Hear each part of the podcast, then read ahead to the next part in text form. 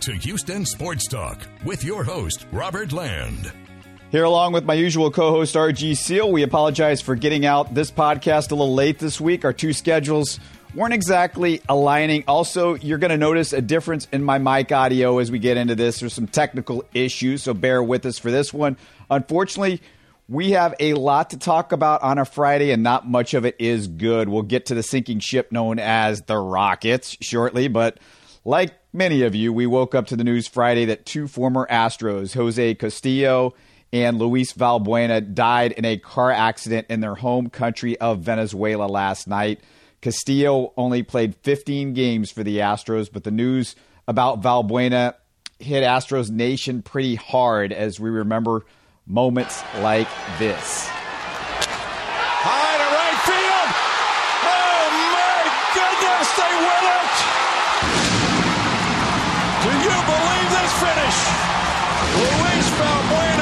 Sends everybody home happy. It's a miraculous finish for the Astros. They win it 10 to 9 in the bottom of the ninth. One of a few wonderful moments Valbuena gave us. Uh, what did you think when you heard the news, RG?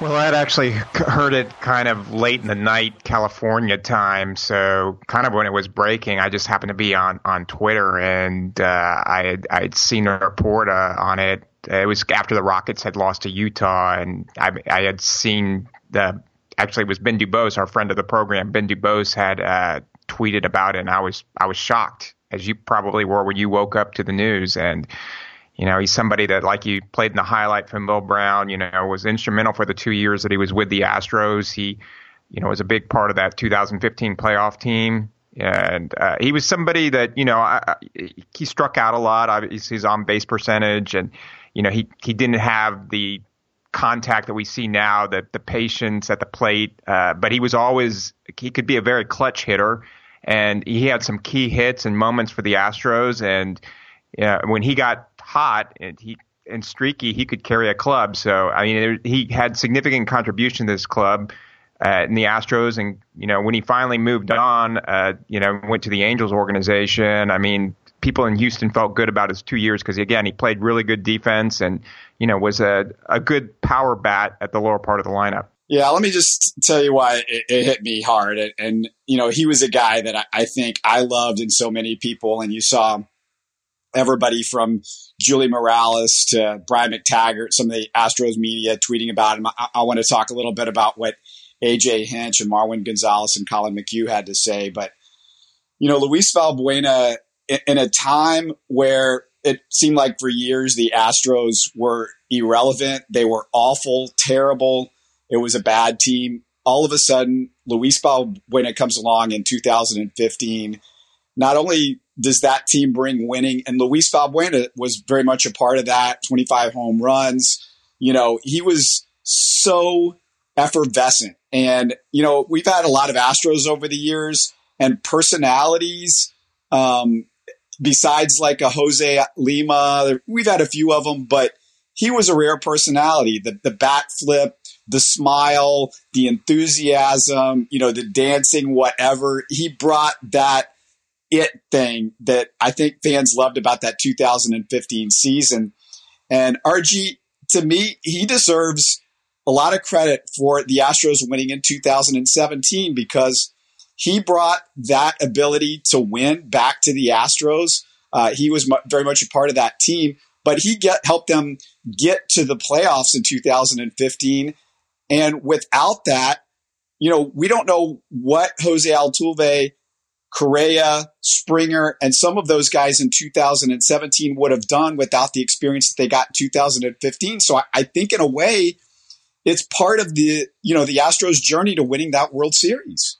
Anytime you win a World Series, and the Astros did in 2017, you kind of think back upon the players who passed through that organization, and, and like you said, Luis Valbuena was a component of the 2015 playoff team. The Astros finally got back to the playoffs. They, they got that taste of, of getting oh so close. They beat the Yankees in the, the wild card game, and then in the uh, divisional round, uh, they they lost to the Kansas City Royals in that classic five game series.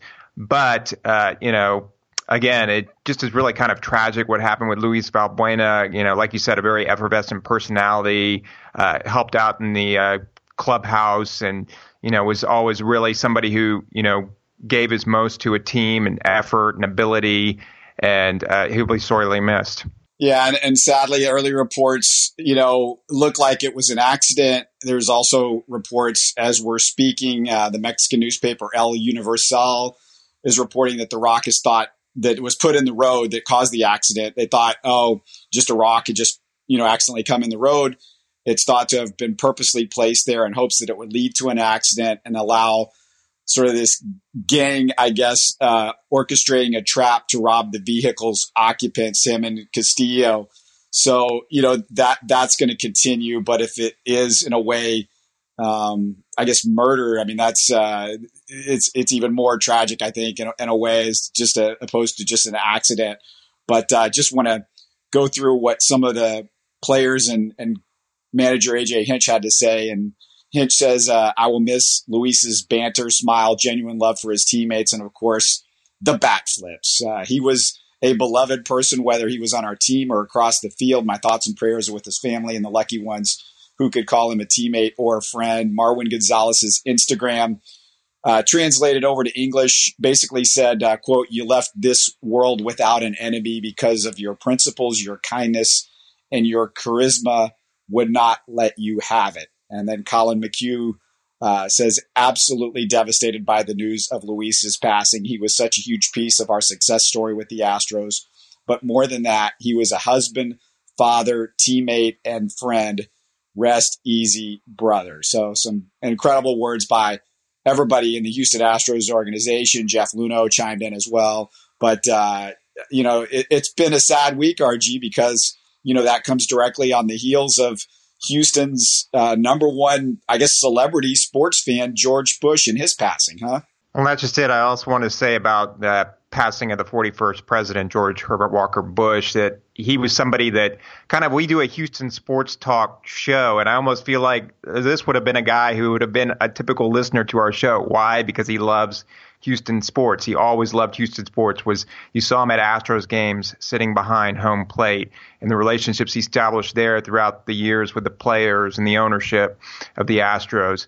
And then you also would see him, of course, when you know the Texans began, and you'd see up in the owner's box with Bob McNair, you'd see uh, the former president there, and of course at Rockets games. I mean, this guy lived and breathed Houston sports. I mean, he loved Houston sports. And so, I, you know, he was somebody that was, of course, a national president. So no matter what your political affiliation might be, uh, and what your feelings might be about the former president, he was somebody that we could relate to because he was somebody that attended Houston sports events and had a passion and the same adoration for players that we do. And of course, uh, the ubiquitous shot that they would always show of his wife, Barbara, uh, in the front row of the Astros games, filling out her box score, going along with the Astros games. That was that was part of it. I remember, uh, you know, I'm a Mizzou grad. We had a Mizzou alumni function where we went to uh, George Bush's office here in Houston, uh, over in the Memorial area, and Bill Brown, who's also Mizzou alum, was with me with that, and we went over there. I, am trying to remember. This is probably a couple of years ago now, and you know, it, it wasn't a tremendous shock because you know his health and I, and you just kind of we were wondering when it was going to happen because while we were over at his office and they were giving us the tour, they said there was a scare within the previous day or two, and they were in the mode that you know they were going to have to start dealing with, uh, you know, maybe his passing at that time. So, and then of course with Barbara's passing, you know, it wasn't a surprise with George Bush, but obviously heartfelt sentiments throughout um, the world, throughout uh, politics. Uh, this was a guy that, you know, wasn't just somebody that, you know, um, was, uh, you know, as ex president, but, you know, he made so many friends along the way. And, you know, we saw guys like Craig Biggio and Jeff Bagwell, RG, were, were at the funeral ceremony. I mean, we saw that at the church on, uh, I think it was Wednesday or Thursday. So, uh, yeah, he, he was a guy that sort of, uh, paths among not only politics but all across the Houston sports arena as well. Yeah, I mean, he definitely you know crossed over and uh, was able to again you know with when we're talking about George Herbert Walker Bush here, he's somebody that was able to kind of like bridge the aisle as far as with Houston sports and and and and, and that's concerned. Uh, you know, he was able to have diplomacy on the world stage. We saw so many times reminded upon his passing about when the Berlin Wall fell and the Eastern Bloc fell and all of a sudden the Soviet Union was gone, and how his steady hand and his foreign diplomacy kind of helped with that effort and that endeavor. And he brought the remember he had the G8 summit back in Houston. And you know, so there was always like Houston was always on the national stage with or international stage with uh, George Bush. And even when we watch sports and we would see that, like you said, super fan, number one fan. So he, he kind of was the ambassador for Houston too, as well. And that carried over to the sporting teams. And we're sports fans. That's why we host this sports show.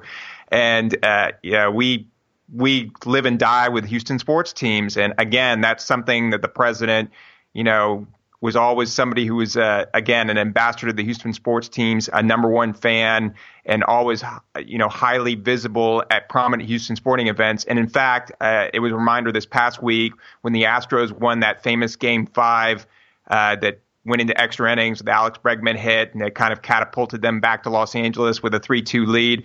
Who had thrown out the first pitch in that game? You know, who had been there? It was, uh, you know, the former president. I'm trying to remember. You might remember this. You know, the George R. Brown uh, Convention Center became famous at that convention, the Republican convention back, I believe it was in 88 or 92, which Bush helped bring to Houston, right? 92, right. Yeah. And, and so was, was the convention center, was that built as part of the deal where they brought that convention here? I can't remember if that's the case or not. I mean, obviously that would have been a part of it because they were trying to bring conventions in. But I don't know. It also had to do with, you know, also trying to keep, you know, this sports franchises around, like um, you know, Bud Adams. That might have been an enticing thing to do. Yeah, the only reason I bring it up is because you know I, I believe that might have had something to do with it, and if that's the case, you know that's why Minute Maid is where it is because Minute Maid. I think that the proximity to the George Bush Convention Center has probably played a major role in where they decided to locate the baseball park. And also, they have the uh, you know right by the the convention center is the uh, Rockets' new arena, the Toyota Toyota Center. Exactly. New arena. It's been around for many years now, but uh, we still think of it as a new arena. Those of us who went to the uh, Summit slash Compaq Center. Exactly, exactly. And and uh, you know, I'm mentioning going back to Luis Valbuena, uh, uh, Venezuelan. You know, the Venezuelan connection with the Astros. You know, you've got Jose Altuve, uh, Marwin Gonzalez, who looks like he might be gone, but the Astros have added back another Venezuelan. RG, what did you think about the addition of the catcher Robinson Chirinos. It's an adequate pickup this offseason. Uh, he's a, a guy that will offer improved offense uh, for the Astros at that position. You know, he'll give some them some some pop at the bottom of the order. Jeff Luhnow said he's content with the Astros catching situation right now with Stassi and Chirinos to go into the next season. But, you know, you still have to feel like are the Astros if if the Marlins decide to unload uh, JT Realmuto? I mean, he's been discussed maybe possibly going to the Mets. The Astros have been in the mix. Yes, I think they would be after him. If there's somebody that you know a catching a catcher out there on the free agent market, I, I mean, I know I know they just signed one or somebody available via trade. Because really, if you look at, I mean, he's a 34 year old catcher. His his defensive metrics have gone down. He basically you know, is one of the bottom as far as pitch framing. Uh, Max Stassi is actually one of the better at that. Um, and then, you know, throwing out runners last year. Uh, Jeff Banister, his former manager, said there were many reasons for that, and he's still a good defensive catcher, but obviously he's mid 30s, and, and he caught the most games that he's caught in his career here in the past season. So I, I would just think that if you really want to upgrade the catcher position, that this probably isn't the last move the Astros are going to make. Yeah, he's the same age as Brian McCann. To me, it, it's very horizontal move. The Astros still need to make a vertical move at catcher. I assume they're they're not done. I would think they're still probably working on something. Chris Herrmann was the guy that I think they might have wanted to bring in. They just couldn't make a deal with him. Uh, long story, but yeah, Chris Herrmann, uh, Rule Five guy that I think the Astros really wanted to have around. But uh, RG, the other thing that's uh, happened this week is uh, Paul Goldschmidt and Nathan Eovaldi are they're on both off the board for the Astros. Or is it Evil? I mean, I, I always forget how to pronounce his, his Nathan Eovaldi, right from the um, Boston Red Sox there. I mean, how can you forget the guy like pretty much blew away the Astros in the postseason? I'm trying to forget. yeah, I guess that's a good idea, right? Um, yeah, I you know everybody was uh, the tea leaves were all saying that you know he really wanted to go back to Boston. Look what he, all he did. Look what he meant to that clubhouse. Look what he meant to their World Series team. Would you really want somebody like that to leave and go to potentially the Yankees or the Astros that are your competitors? So Boston was going to try to do everything possible to bring him back. And you know the fact that he was already comfortable there and, and, and likes the situation, won a world championship. You know, I, I kind of that you know, the, the fact that that happened is, isn't really a surprise, even if he is from the Houston area. And then Paul Goldschmidt, like you said, another Houston area uh, native, and he ended up getting traded to St. Louis. I think it's a really good trade for St. Louis.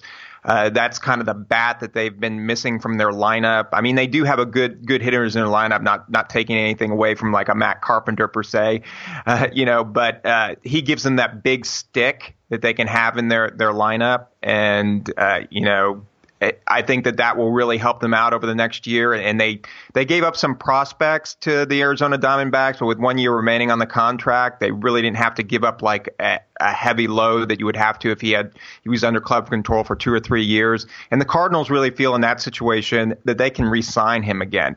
That uh, they've done this before with Matt Holliday, they did with Mark McGwire, they did it with Jim Edmonds. Trade for a guy, you know, in the final year of his contract. He'll come out to St. Louis. He'll love the atmosphere out there and he'll sign a long term deal. The only thing you have to wonder with Paul Goldschmidt, there was a part of last season, at the beginning of last season, when he was really struggling and scuffling. He's 31 years old. And that was one of the things with the Astros. I mean, he would, he's a great hitter. He's one of the, the best hitters in all of baseball, but you wonder when's the downward slide going to come? And if you sign him to a long term deal, and the Astros would have to be thinking if they acquired him, okay, do we sign him for his 32 through 36, 37 years, you know, because we're going to have to give up prospects or, or do whatever to acquire this guy. And, and is that really our biggest need? Because again, Jeff Luhnow uh, addressed at the press conference when introducing uh, the new free agent acquisition, uh, uh Robert Chirinos, the catcher, he said that you know the Astros really right now looking for more starting pitching, uh, probably a reliever, and and then you know probably another bat. So basically, yeah, he's looking to add pitching right now. And so while it would have been great getting Paul Goldschmidt lengthen the lineup, the offense needs to be better than it was last season. Right now, the target, the Astros' main intent is to acquire more pitching. A couple other things I thought that Luhnow said that were, were interesting in the past week, or uh, I think it was on Astroline, so maybe it was a little uh, before this past week, but he said Forrest Whitley. Uh, that guy is going to be in Houston by September 1st unless there's a major setback. Uh, so he, he didn't take away the idea that he could be starting the year with the Astros. I still wouldn't guess he would start the year with the Astros, but he didn't set that aside. He also said that you know, there, there's no emphasis on the Astros to find a left-handed pitcher for the starting rotation. He said if there's maybe two equal guys, then you know they might lean towards the lefty, but that's not a requisite for you know their rotation this year. So that was interesting. I thought. Uh, RG Brian McTaggart threw out three outfielders the Astros could sign as free agents. Uh, McTaggart, of course, friend of the show, MLB.com. Do you like any of these three names? He threw out Andrew McCutchen, AJ Pollock, and Michael Brantley. Well, I'll first address this and then get back to your other things that Luhnow said. Uh, I would like uh, Michael Brantley if he fits into it uh, the best because he's a left-handed batter, and you, uh, to me, this team is very heavily right-handed. When you have uh, the guys here that we're talking about, like Carlos Correa, Jose Altuve, Yuli Gurriel, Alex Bregman, all right-handed hitters. So, I mean, it'd be nice to put another left-handed stick in there. And uh, he's somebody that can he can play. Actually, he said that he'd be amenable to playing first base. Well, guess what? The Astros have talked about you know they maybe would have Yuli Gurriel move around. He could DH, he play first base. So Brantley could play outfield, but also fit in other places there. And then the, the two other guys that you mentioned, I like Andrew McCutchen. Look, former MVP, Pirates, great guy, but I mean, he's somebody that's just he seems to be on the downward again. Uh, downward slope of his career. It, you know, I wouldn't I wouldn't have a problem getting him, but it would have to be kind of the right salary. I just think he'll have better offers elsewhere. And AJ Pollock wants a multi-year deal, and I'd be really kind of afraid of that one. Not that he's not a, again a great player, defensive or anything, but he's somebody that gets injured every single season, and so it's just I I don't you know, I'm, I'm figuring he's going to get a multi-year deal. And I just don't like tying up money to a guy that's had all these different injury problems throughout his career. Because you know, you could say once or twice these things happen, but when it's a continual, recurrent thing, I'd be afraid of like penciling in that guy, you know, for a multi-year deal. But um, I also wanted to just get back to what you had said about Luhnow and uh, what he had mentioned on Astroline and you know Forrest Forrest Whitley. This is why they don't want to part with him in a deal. He, he is somebody that's the top pitching prospect potentially in all of baseball. He's somebody that can help out the Astros this upcoming season and then be under club control for, you know, the next five, six years. So, I mean, that's, that's what everybody wants in baseball. So if he can be that dominant starter that comes up, you know, in August, September, October. He can also be somebody that you know swings between at least initially called up here. Maybe they want to monitor his innings, but he's a guy that could you know come out of the pen too potentially in the postseason as that as as that person you know that that kind of wild card. So uh, yeah, I mean that that's that's definitely I, I think that you know they still need to sign another a starting pitcher, whether that's Charlie Morton, bring him back, you know, or just going out via trade and getting somebody and to go along with uh, Justin Verlander or, and Gerrit Cole. But you know, I, I, I do think that you know that Forrest Whitley is going to be a, a, big part of the Astros' plans this upcoming season. Any other Astros notes? Have you heard any rumors that you want to throw out there before we move on, or that were fun? I, I guess the other thing too that you had mentioned, as far as sort of a left-handed starter, that Luhnow doesn't have a preference there. I'd still like to see a left-handed starter if at all possible, because we saw last year I mean, who are your who are your competitors? Who are you going up against? And it's like the Red Sox won a championship. Well, who did they have kind of problems with? And uh, it was with remember in the World Series it was Rich Hill. Who, who was it during the regular season? They had problems with a J Happ. You know, so, so sometimes I mean it's good. I mean the Astros have the power right-handed arms, and Forrest Whitley will be another one of those.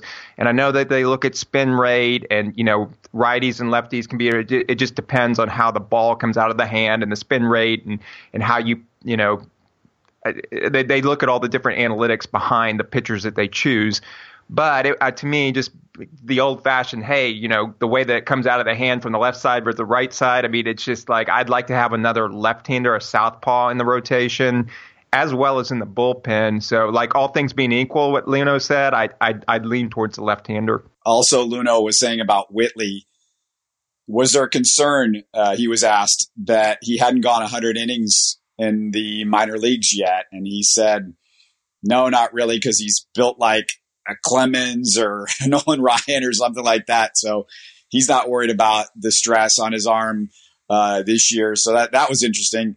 Uh, I am. I'm worried about his the stress. I mean, he's definitely had some issues like injury issues over the last year. So yeah, it's, it's a concern for me. But uh, you know, uh, next up, uh, I- am going to leave this up to you, RG. De- dealer's choice. Do you want to talk about the Rockets uh, and, and, that crap show, or do you want to talk about the Texans and everything's you know coming up roses and and uh, well, maybe we should end on a high note. So maybe if you do want to talk about the Rockets, get it out of the way. It's kind of like trying to break a fever. yeah, yeah. It, it's it's. I mean, you know, I, last week we were crapping on them, and then they had two wins, blowouts, but they blew out the Spurs, which it turns out maybe a lot of people are going to blow out the Spurs, and they blew out the Bulls, which you know obviously everybody's going to blow out the Bulls this year, and then their coach got fired. So uh, here's the deal: they're not just losing; they're losing with wide margins. I mean, it, it is not good right now. Eric Gordon said after the Jazz loss, which was just awful he said, I'm just not having fun, man. This sucks. Even the times where I have good games, we're just not using some guys the right way. Are we going to make the right sacrifices? Do we have the right attitude? That's what Eric Gordon had to say. I, I feel like it's one of those deals where the wheels are starting to come off the truck a little bit. And the biggest concern for me, RG, when I look at the Rocket situation, Chris Paul is having his worst year uh, maybe forever. I mean, this is one of the worst years Chris Paul is having. And we were worried about, you know, maybe the last two years of the contract. Now I'm worried about the whole contract. I'm worried about four years, 160 million dollars, because Chris Paul. Uh, the numbers are telling you that things are not good with Chris Paul right now, and and and that's a huge concern. Well, it is, and, and that was one of the things when the uh, excuse me when the Rockets were, uh, you know, they had pretty much all assured Chris Paul when he came over to the team that they would give him that extension and you know or that they had talked about that we pretty much figured that Chris Paul was going to get that extension and the big contract and he did and deservedly so but you are paying for a guy that's in his mid 30s and has an injury history so this and now yeah you always figured well at least he'll be able to have the basketball skills and play at you know his MVP caliber all-star level and he hasn't really so far this season. He struggled with his shot, but then again, you know, this isn't just, you can't blame just one player on this team. I mean, this is a collective effort. And what you said about Eric Gordon, that really gets back to the coaching staff and the front office, how you use guys. Why are you using, you know, why are they structuring the rotation this way? Why are certain guys playing? So then I got gets back to Mike D'Antoni.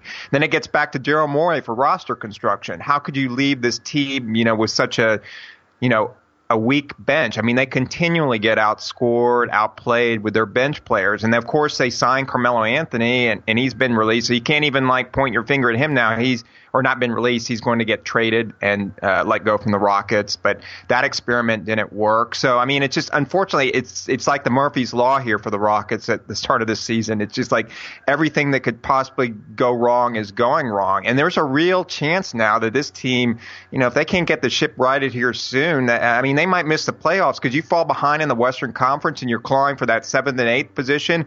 And even if you do get in the in the playoffs, if you're in the eighth seed, you're playing Golden State in the first round. So I mean, it, I mean, it behooves the Rockets to like they've got to be able to do something, and they keep saying, "Oh, we'll get it figured out." And I heard Chris Paul say, "Oh, if it's the best of seven series, I still don't think anybody can beat us in four games." Well, after that Utah game.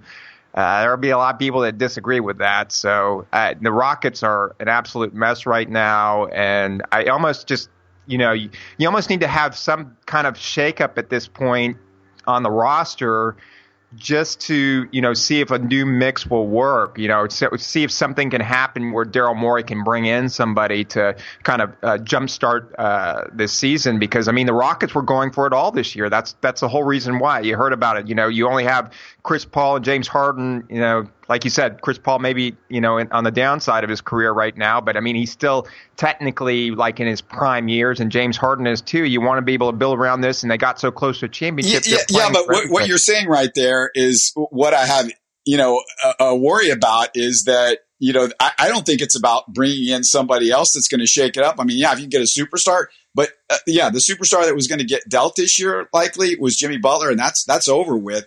Uh, so I, I, don't think a role player comes in and changes everything. Well, I, I, give you one. I give you one player that might because he was on the team last year, and it's if Tre- Trevor Ariza is, uh, you know, the Suns decide to part with him because of that contract and the way their season's going. I'd bring back Trevor Ariza because another thing is James Ennis is really a player that should be coming off a bench. He's a guy that should be 15 minutes in a game. Don't you agree? He shouldn't be in there starting, playing 35, 40 minutes. He's he's not Trevor Ariza. Now you bring back Trevor Ariza and the comfort, the chemistry that the team had together. You'd have basically the the same starting lineup again, right? You'd have Trevor Ariza, PJ Tucker, Clint Capela, and of course the two superstars Harden and uh, CP3, and then you could have like Ennis coming off the bench, and you could have you know uh, Nene coming off the bench, and then you'd still have like a Gary Clark you could bring off, or you know a Danuel House, however you want to do it. And they, you know, but to me that's the type of player that they need. And remember Trevor Ariza, I mean, he played 30, 40 minutes a game. I mean, he was always a, a real, he was a, again an unsung hero, and that's just the type of guy that maybe. The- I'm just going to go back to Chris Paul and James Harden need to be the superstars, and Chris Paul hasn't. And James Harden, to me, he, he hasn't either. He's turning the ball over. Like he just, like he usually doesn't care. He literally looks like he doesn't care as far as turnover. I, like, wouldn't, I wouldn't say that. You blame James Harden for everything. I'm surprised you're not blaming him for climate change right now. Well, you know, I saw he was, uh, you know, he, he was using a gas guzzler the other day when he was pulling out of the Toyota Center. So yeah, that's probably. It, it's just that you know, th- this team gets off to bad starts, and, and that comes down to like James Harden. He doesn't score early in the games, and, and and they need him to score. They need him to start showing up to start games. Not you can't wait till the the reason why the the Rockets were so successful last year is they would get on top early and kind of sit on you, and and then you can do that dribble, dribble, dribble at the top of the key for 22 seconds, and that'll frustrate another team who wants to get up and down the court and they're trying to get back in the game or trying to take the lead, and it wears down another team a little bit, both mentally and physically. And the problem is they're not getting off to these starts, and, and James Harden is getting off to bad starts nearly every game. It, it so much reminds me, and I think I said this uh, the last show of Tracy McGrady and, and Yao Ming and, and those years with uh, Van Gundy where they would get off to these just miserable starts and every every time. I want to counter that just that that gets back again to just being able to trust the guys around you. You can like last year, you could you could give the ball to Trevor Ariza, and Trevor Ariza in a certain spot would be able to sink a three. And so it's just like if Chris Paul's not shooting well, which he hasn't this season, he's had those rare games that he's been able to score and shoot well. Uh, we've already seen what Carmelo Anthony did from, you know, and he's not in the lineup anymore. They had Michael Carter Williams out there for a lot of the season. Uh, you have guys like James Ennis. And I mean, the Rockets have been struggling. Remember, and Eric Gordon was in a tremendous shooting slump until recently. I mean, so you have all these guys shooting terribly. At least last year, even Ryan Anderson, remember, he was in the lineup at the beginning part of the year, and he's a great offensive player. He just wasn't a fit because of his defense, and he wasn't a fit because of the way the Rockets do things and the opponents they were matching, but he could score. He could be somebody that you give the ball to, and James Harden would be. So then everything falls on James Harden to do it all. He- but, but look at the starting lineup. Let's go to the starting lineup because that's what I'm talking about. PJ Tucker he's been shooting the ball tremendously from three. Last couple of games, he struggled a little bit. The last couple of games, but they were all struggling to begin the season. Well, no, PJ Tucker was shooting the ball well. That's that is not correct. He's been uh, he's been over. I'm talking about like Eric Gordon, right? He was struggling. Chris Paul struggling. But but yeah uh, yeah, and that's and you just said his name, Chris Paul. That guy needs to get and that, going. And that's a big thing. And that's why, I mean, if, if, if your superstars are doing, then that, that more falls on James Harden's shoulders. And of course, he's an offensive player. So, I mean, it's just like in the turnovers, and he's also playing the most minutes. So, I mean, every single day, I mean, that's a grind. You got to be able to do that. You've talked about that before. Give the guy some minutes off, give him a break, give him some rest. But because the bench has been so terrible, he's having to play all these. I'm just saying that, yes, Harden's culpable too in energy, but you're saying come out with all this energy and exert yourself. Well, the guy's got to play 46, 45 minutes. No, no, no, no. He's, he's, he's, no, Harden's playing 36 minutes a game. I mean, he's, it's not like he's, he's no, he's had to play some extra minutes in, in games where he's got over 40 minutes, and that's because they went into overtime. I can't verify this, but isn't he one of the leaders in the NBA again in minutes played? Uh, he was probably close to the top. I don't think he's leading the NBA in minutes played, but yeah, well, I'm just saying he's close to the top. I'm just saying that there's been, but he's he's Uh, look, he's asked to do a lot. He's the distributor. He's the offensive scoring machine. Uh, you know, a, uh, a previous MVP. I'm saying that Harden also is at fault. You're right. He's he's somebody that's contributing to this. I mean, everybody is. The Mike D'Antoni and the coaching staff. You can't just point a finger at oh this this person or this uh, you know this. No, I mean when you're this bad, when you're this much of a disappointment, the front office, the coaching staff, star players, you know the whole team, they have to say we're all at fault. We're all in this together, and there's no you know yeah, you you just have to say. I mean, it's uh, they're all playing terribly. Yeah, yeah. And, and I don't, I don't, well, I don't think everybody because look, Clint Capela, He's averaging 17 points a game. This is his career high. He's jumped four points this year. Uh, he's blocking shots left and right. He's been tremendous over the last couple of weeks. I think Capela's doing everything that he can defensively, but the bigger issue is, and they haven't got this squared away since Bzdelik has been hired back, and I, I don't know if he's doing every game now, but I, I think he should be at every game now.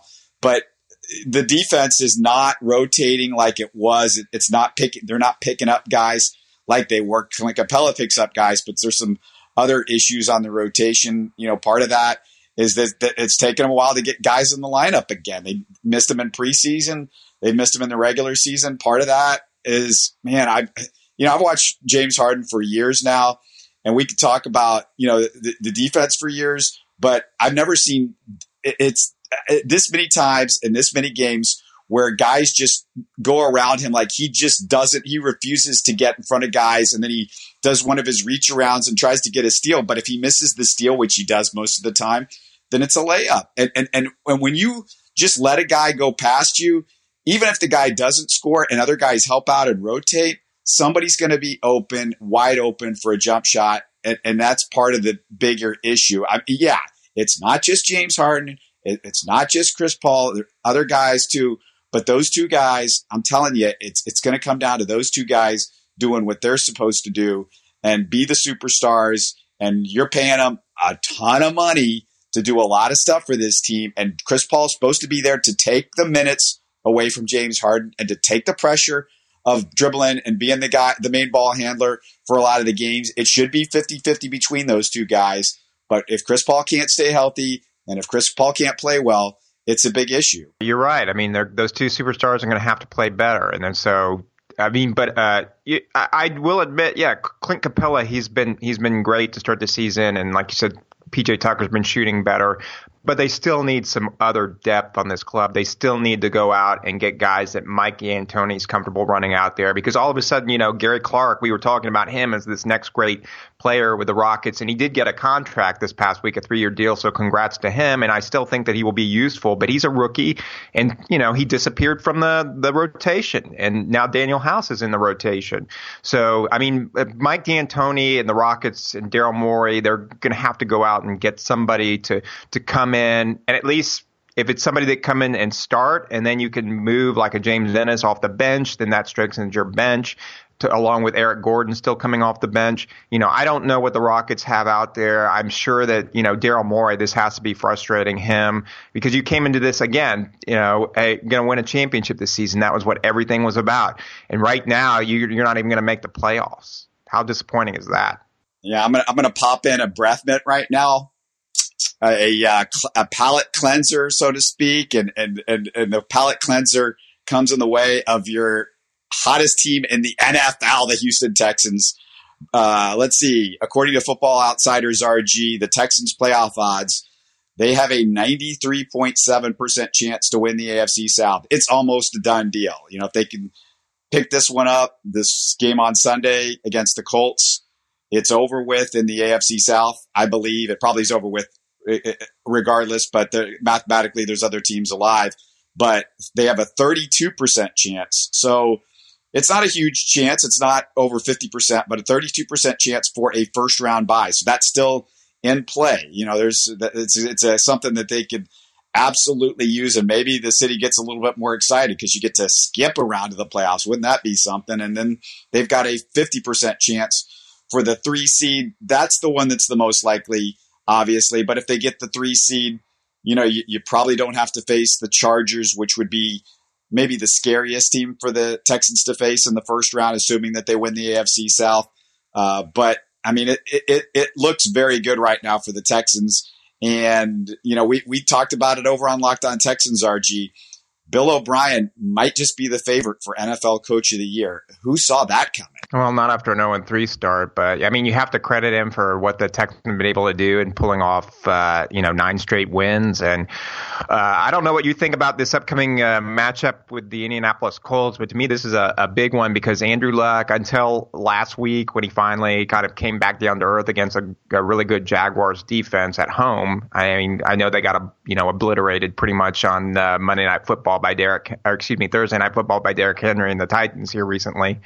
But uh, you know, he's somebody that the Texans, I mean, they're going to be facing a legit top tier quarterback. And so they'll be able to see defensively, you know, remember in their first meeting, Luck was very accurate, making a lot of great throws, putting the Colts in a position to win. And the Texans, they got that win in overtime because of the Frank Reich decision.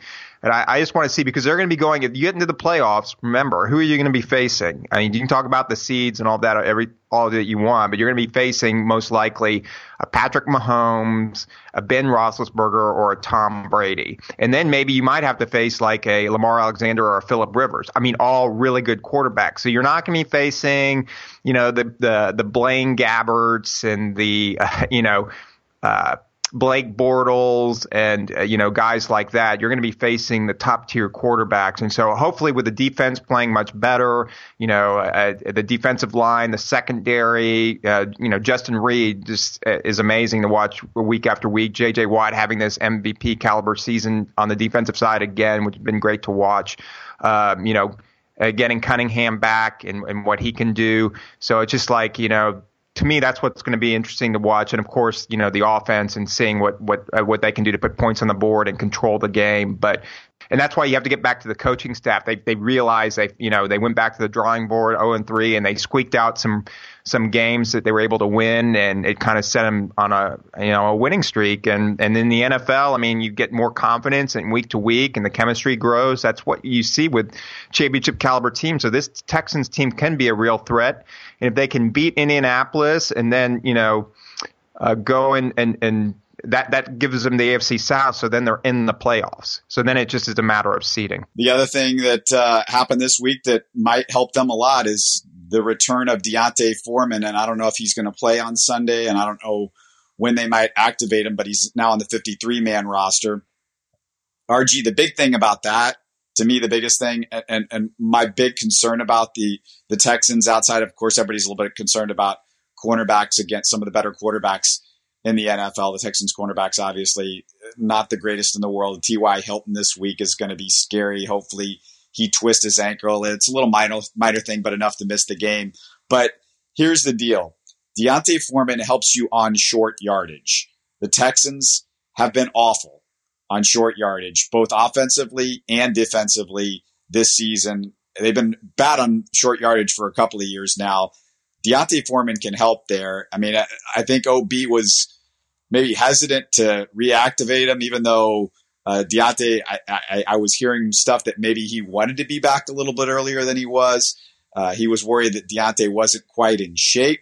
If he's a little fat, maybe that's good because they need somebody with some weight to push on those third and fourth and ones. yeah, I know. I, I, I that's what I, I really want to be able to see what D'Onta Foreman can do when he gets back into the lineup because I mean, the look also when you're thinking about the playoffs, this is why I mean the Texans. Even though people are oh it's the Texans and roll their eyes and uh, what have you done for me lately? I mean they have won nine in a row, but people will still say well yeah, but until they can beat those really good teams in January, but they do have the getting Lamar Miller to play like he's playing and with what he can do, I, I mean, to me, that's that's a huge deal. Um, because of the running game, as we know in January, uh, when you're playing in the playoffs, and it can also give them longer possession times and keep opposing quarterbacks off the field. So if you have a good running game, and that's what Bill O'Brien's trying to do here with the ball control offense and possession, and utilize also uh, Deshaun Watson's strength, but be able to run the ball, especially in cold climates, because you're you're looking at possibly playing in New England, possibly playing in Pittsburgh, possibly playing in Kansas City. So having a good running game, let's say if it's a windy day or snowy or rainy or uh, those kind of you know, especially in January, it really helps, and that's where D'Onta Foreman can be that guy. I, I much prefer him, you know, backing up Lamar Miller, you know, than an Alfred Blue. Even though Alfred Blue's done a done a yeoman's job, and, and he's a nice running back to have on the roster. I just feel like D'Onta Foreman showed us flashes, and of course, being a Texas guy, I mean, I was like looking seeing these Texas running backs succeed in the NFL, but you know he's somebody that showed last season just kind of like you know some real explosive qualities. So I, am hoping that he's back from the injury and that he can contribute to the Texans and strengthen that running game. If you want more Texans coverage, just go to lockedontexans.com, my daily podcast over on the Locked On Podcast Network. Uh, Four million downloads or listens, I think, per month right now on the Locked On Podcast Network. Uh, we're the fastest growing and really the only daily uh, sports podcast network. Uh, your team every day. Go check us out. Um, Brian Patterson helps me out, but we got you know, it's just not just Brian. It's a, a, a, bunch of people. We get guests. We get people in the Locked On Podcast Network as our crossovers each week, previewing upcoming games and and of course, uh, my friend Andy Rio comes on with us, who's been covering fantasy sports for 20 years and just knows his NFL backwards and forwards. He's like an encyclopedia. If I don't know something, I go to him. So he comes on once a week, our crossover show once a week. Uh, this week we had a uh, friend of Houston Sports Talk and Locked On Texans, Brian McDonald, who produces the Triple Threat over on Sports Radio 610, as well as he's got a new fantasy show over there too. So just uh, it's it's a cool deal. You know, go check it out. Locked On Texans. But uh, Houston Sports Talk, if you're liking what we do, just a reminder: go to iTunes, uh, say something nice about us, put a review up there, uh, give us a five star if you can. Um, we appreciate it. We've been doing this for five years. It's been a weekly show, just a litany of incredible guests over the years, and uh, Margie's stuck by my side for all this time, and we haven't killed each other, which is uh, a minor miracle after being friends for 35 years. You never know what's going to happen, or 30 years, I guess, or something like that. But uh, anyway, uh, thanks a lot for uh, listening to us this week. Catch us again next week, and uh, we'll talk to you again soon enough. Thanks again for listening. And if you're new to the show, subscribe to Houston Sports Talk on iTunes, Stitcher, or the TuneIn app. You can keep up with this show and my daily Locked On Texans podcast on Twitter and Facebook, or by going to HoustonSportsTalk.net or LockedOnTexans.com.